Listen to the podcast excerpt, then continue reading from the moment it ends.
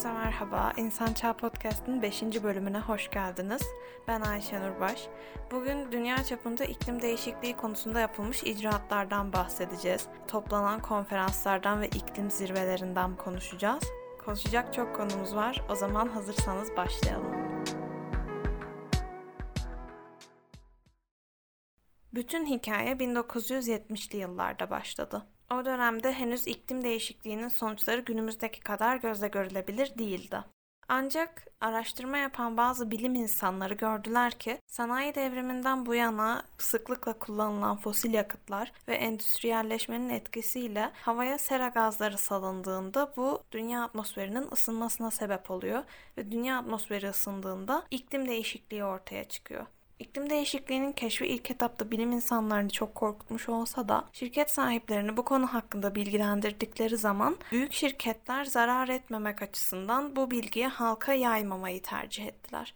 Bu yüzden halk arasında çok fazla tepkiye neden olmadı.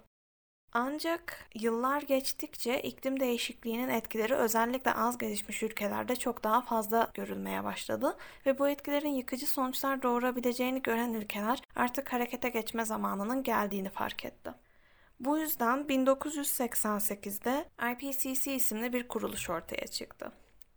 IPCC Intergovernmental Panel on Climate Change'in kısaltılması. Yani Türkçesi Devletler Arası İklim Değişikliği Paneli.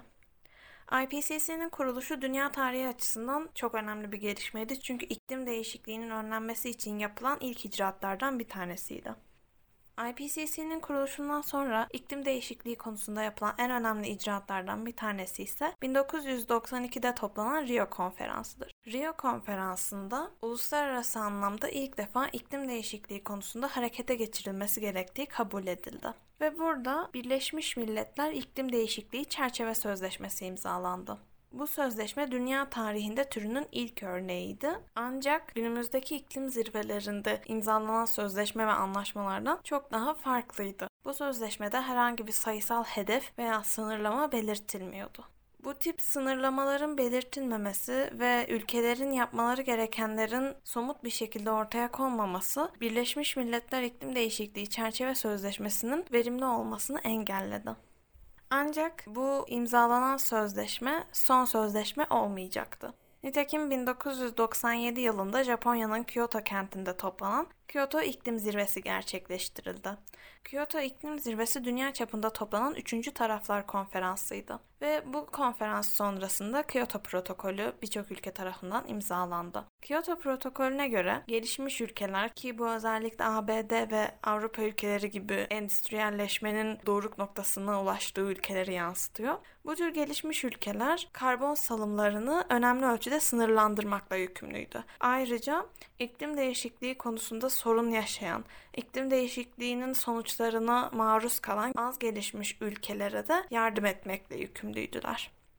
Ancak Kyoto protokolünde söz konusu olan gelişmiş devletlerin birçoğu iklim değişikliği konusunda herhangi bir inisiyatif almak istemedi. Çünkü bunun geliştirdikleri ekonomik büyüme politikalarına ters düşeceğini düşünüyorlardı. Aynı zamanda az gelişmiş ülkeler de gelişmiş ülkelerin konu hakkında bir şey yapması gerektiğini savundu ancak kendileri yine inisiyatif almak istemediler ki inisiyatif alacak güçleri olmadığını öne sürdüler. Sonuç olarak Kyoto protokolü umut edildiği kadar başarılı olamadı. Ayrıca o dönemde ABD'de başkan olan Bush, protokolün imzalanmasından birkaç yıl sonra ABD'yi bu protokolden çekti. Bu nedenle protokolün imzalanması sırasında her şey çok güzelken uygulanması tabiri caizse hüsranla sonuçlandı. 1997 yılında imzalanan bu protokolün 2005 yılında yürürlüğe girmesi ve 2020'de de bitmesi planlanmıştı. Protokolün izlediği politikaların yetersiz olduğu uluslararası anlamda kabul görünce 2009'da Kopenhag'da yine bir iklim zirvesinin toplanması kararlaştırıldı. Bu iklim zirvesinde Kyoto protokolünün uygulanma süresi son bulduğunda yani 2020 yılından sonra imzalanacak iklim değişikliğini önleme politikasının kararlaştırılması gerekiyordu. Kopenhag'da toplanacak zirve hakkında dünya çapında büyük umutlar vardı. Ancak ne yazık ki konferansa katılan ülkelerin anlaşmazlıkları sonucunda Kopenhag başarısızlıkla sonuçlandı. Bunun üzerine 2015'te bugün adını sıklıkla duyduğumuz Paris İklim Zirvesi toplandı. Paris İklim Zirvesi şu ana kadar toplanan bütün taraflar konferanslarından çok daha başarılı bir konferans olarak görülüyor ve sonucunda imzalanan Paris İklim Anlaşması da dünyanın iklim değişikliği konusunda izlediği politikalar açısından çok önemli bir yerde konumlandırılıyor. Bu anlaşmaya göre dünyada endüstriyelleşme döneminden bu yana insan kaynaklı olan küresel ısınmanın 2 derece veya 6 ile sınırlandırılması planlanıyor. Bu hedefin gerçekleştirilebilmesi için uluslararası anlamda gelişmiş ve az gelişmiş ülkelerin ortak fakat farklılaştırılmış sorumluluk ilkesiyle hareket etmesi gerekiyor. Bu nedir? Gelişmiş ülkelerin endüstriyelleşmede daha büyük rolleri olduğu için ve bu nedenle karbon salımları daha fazla olduğundan dolayı gelişmiş ülkelerin az gelişmiş ülkelere göre daha fazla inisiyatif alması gerekiyor. Aynı zamanda az gelişmiş veya gelişmekte olan ülkelerin iklim değişikliği konusunda izleyecekleri politikaları finansal açıdan desteklemekte gelişmiş ülkelere düşüyor. Buna karşın az gelişmiş veya gelişmekte olan ülkelerde kalkınma süreçlerinde daha sürdürülebilir planlar benimsemek zorundalar. Ayrıca ellerinden geldiği kadar ve gelişmiş ülkelerin sağladığı fonları kullanarak karbon salımlarını olabilecek en düşük düzeye çekmekle yükümlüler. Eğer Paris İklim Anlaşması'nda varılan kararlar gerçekten uygulanırsa, bilim insanları tarafından öngörülen 4 derecelik ısınmanın 2 dereceye indirilebileceği düşünülüyor. Peki bu hedef neden bu kadar önemli? Endüstriyelleşmeden bu yana dünya insan kaynaklı aktivitelerden dolayı bir derece ısındı. Eğer karbon salımımızı sınırlandırmazsak ve şu an olduğumuz gibi devam edersek bu ısınmanın 1 dereceden 4 dereceye çıkması bekleniyor. Peki atmosfer beşeri sebeplerden ötürü 4 derecelik bir ısınma yaşarsa ne olur? Burada biraz felaket senaryolarına girmek zorundayız. Eğer 4 derecelik bir ısınma yaşanırsa bu durumda hem kuzey hem güney kutupları yok olacak ve bu deniz seviyelerini yaklaşık 50 metre yükseltecek. Deniz seviyesinin 50 metre yükselmesi yüzyıllar içinde gerçekleşecek bir olay. Ama eğer 4 derecelik bir ısınma yaşanırsa bunun eninde sonunda gerçekleşeceği biliniyor. Ve eğer deniz seviyesi 50 metre yükselirse sadece küçük ada ülkeleri değil birçok ülke sular altında kalacak ve büyük oranda ölümler yaşanacak. Isınma sonucu Amazon ormanlarının %85'i yok olacak ve ısınma sonrasında permafrosttan 5 milyar ton karbonun havaya salınması ve ısınmayı daha da kötü bir hale getirmesi öngörülüyor.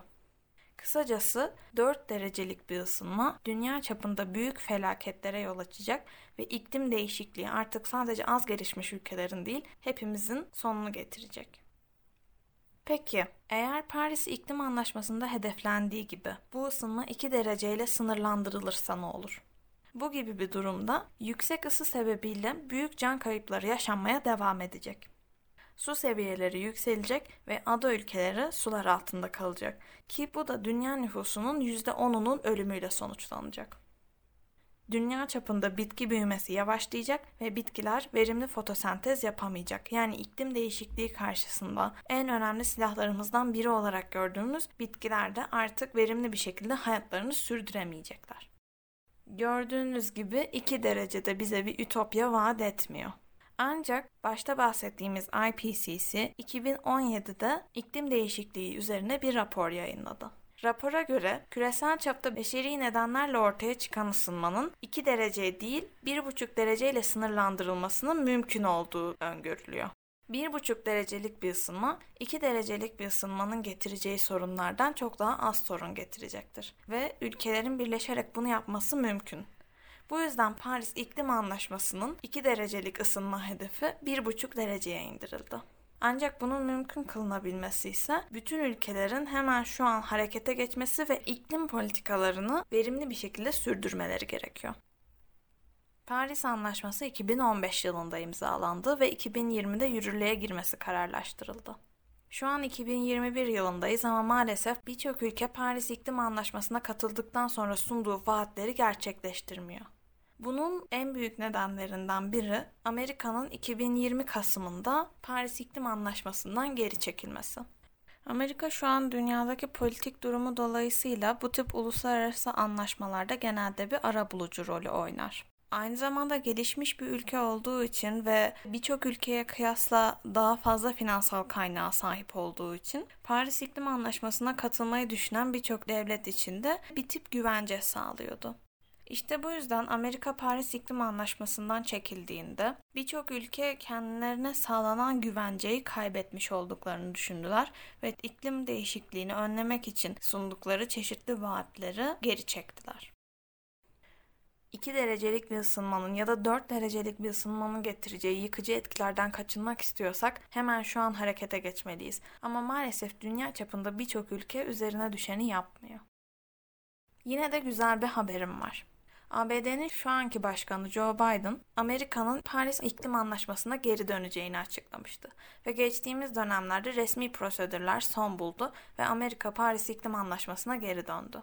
Bu bence umut verici bir gelişme çünkü ABD'nin iklim değişikliğini önlemek konusunda çok önemli bir rolü var. Ve ayrıca diğer ülkelerin de anlaşmayı yürürlüğe koyabilmesi için ABD'nin anlaşmaya geri katılması motive edici bir unsur olacaktır. Yine de Kyoto protokolünden sonra ikinci kez iklim değişikliğinin önlenmesi konusunda diğer ülkeleri yarı yolda bırakan ABD'nin artık diğer devletlerin güvenini kazanması gerektiğini düşünüyorum. Çünkü ABD'nin yarın bir gün gelip de yeniden iklim anlaşmasından çekilmeyeceğini bilemeyeceğiz. Her şeye rağmen ben umutsuzluğa kapılmamayı ve kendimi motive etmeyi tercih ediyorum. Umarım geçmişte yaşanan her şeye rağmen Paris İklim Anlaşması etkili bir şekilde yürürlüğe konabilir ve istenen hedeflere uluslararası anlamda ulaşılabilir. Burada bize düşense dünya çapında iklim değişikliği konusunda yaşanan bütün bu gelişmeleri an be an takip etmek ve doğru bilgiye ulaştığımızdan emin olarak gerekirse bizzat harekete geçmek. Çünkü büyük değişikliklerin yaşanmasını istiyorsak ilk olarak işe kendimizi değiştirerek başlamamız gerek. Umarım bu bölüm yararlı olmuştur. Uluslararası anlamda iklim değişikliğinin önlenmesi için yapılan her türlü çalışma, harcanan her çaba bence çok değerli. Umarım bu konferansların, bu anlaşmaların sonu gelmez ve umarım bu anlaşmalar sadece kağıt üstünde kalmaz, aynı zamanda icraatlere de dökülür. Yarınlarımıza umutla bakabileceğimiz, bugünkü gibi neşeyle yaşayabileceğimiz bir gelecekte görüşmek dileğiyle. Hoşçakalın.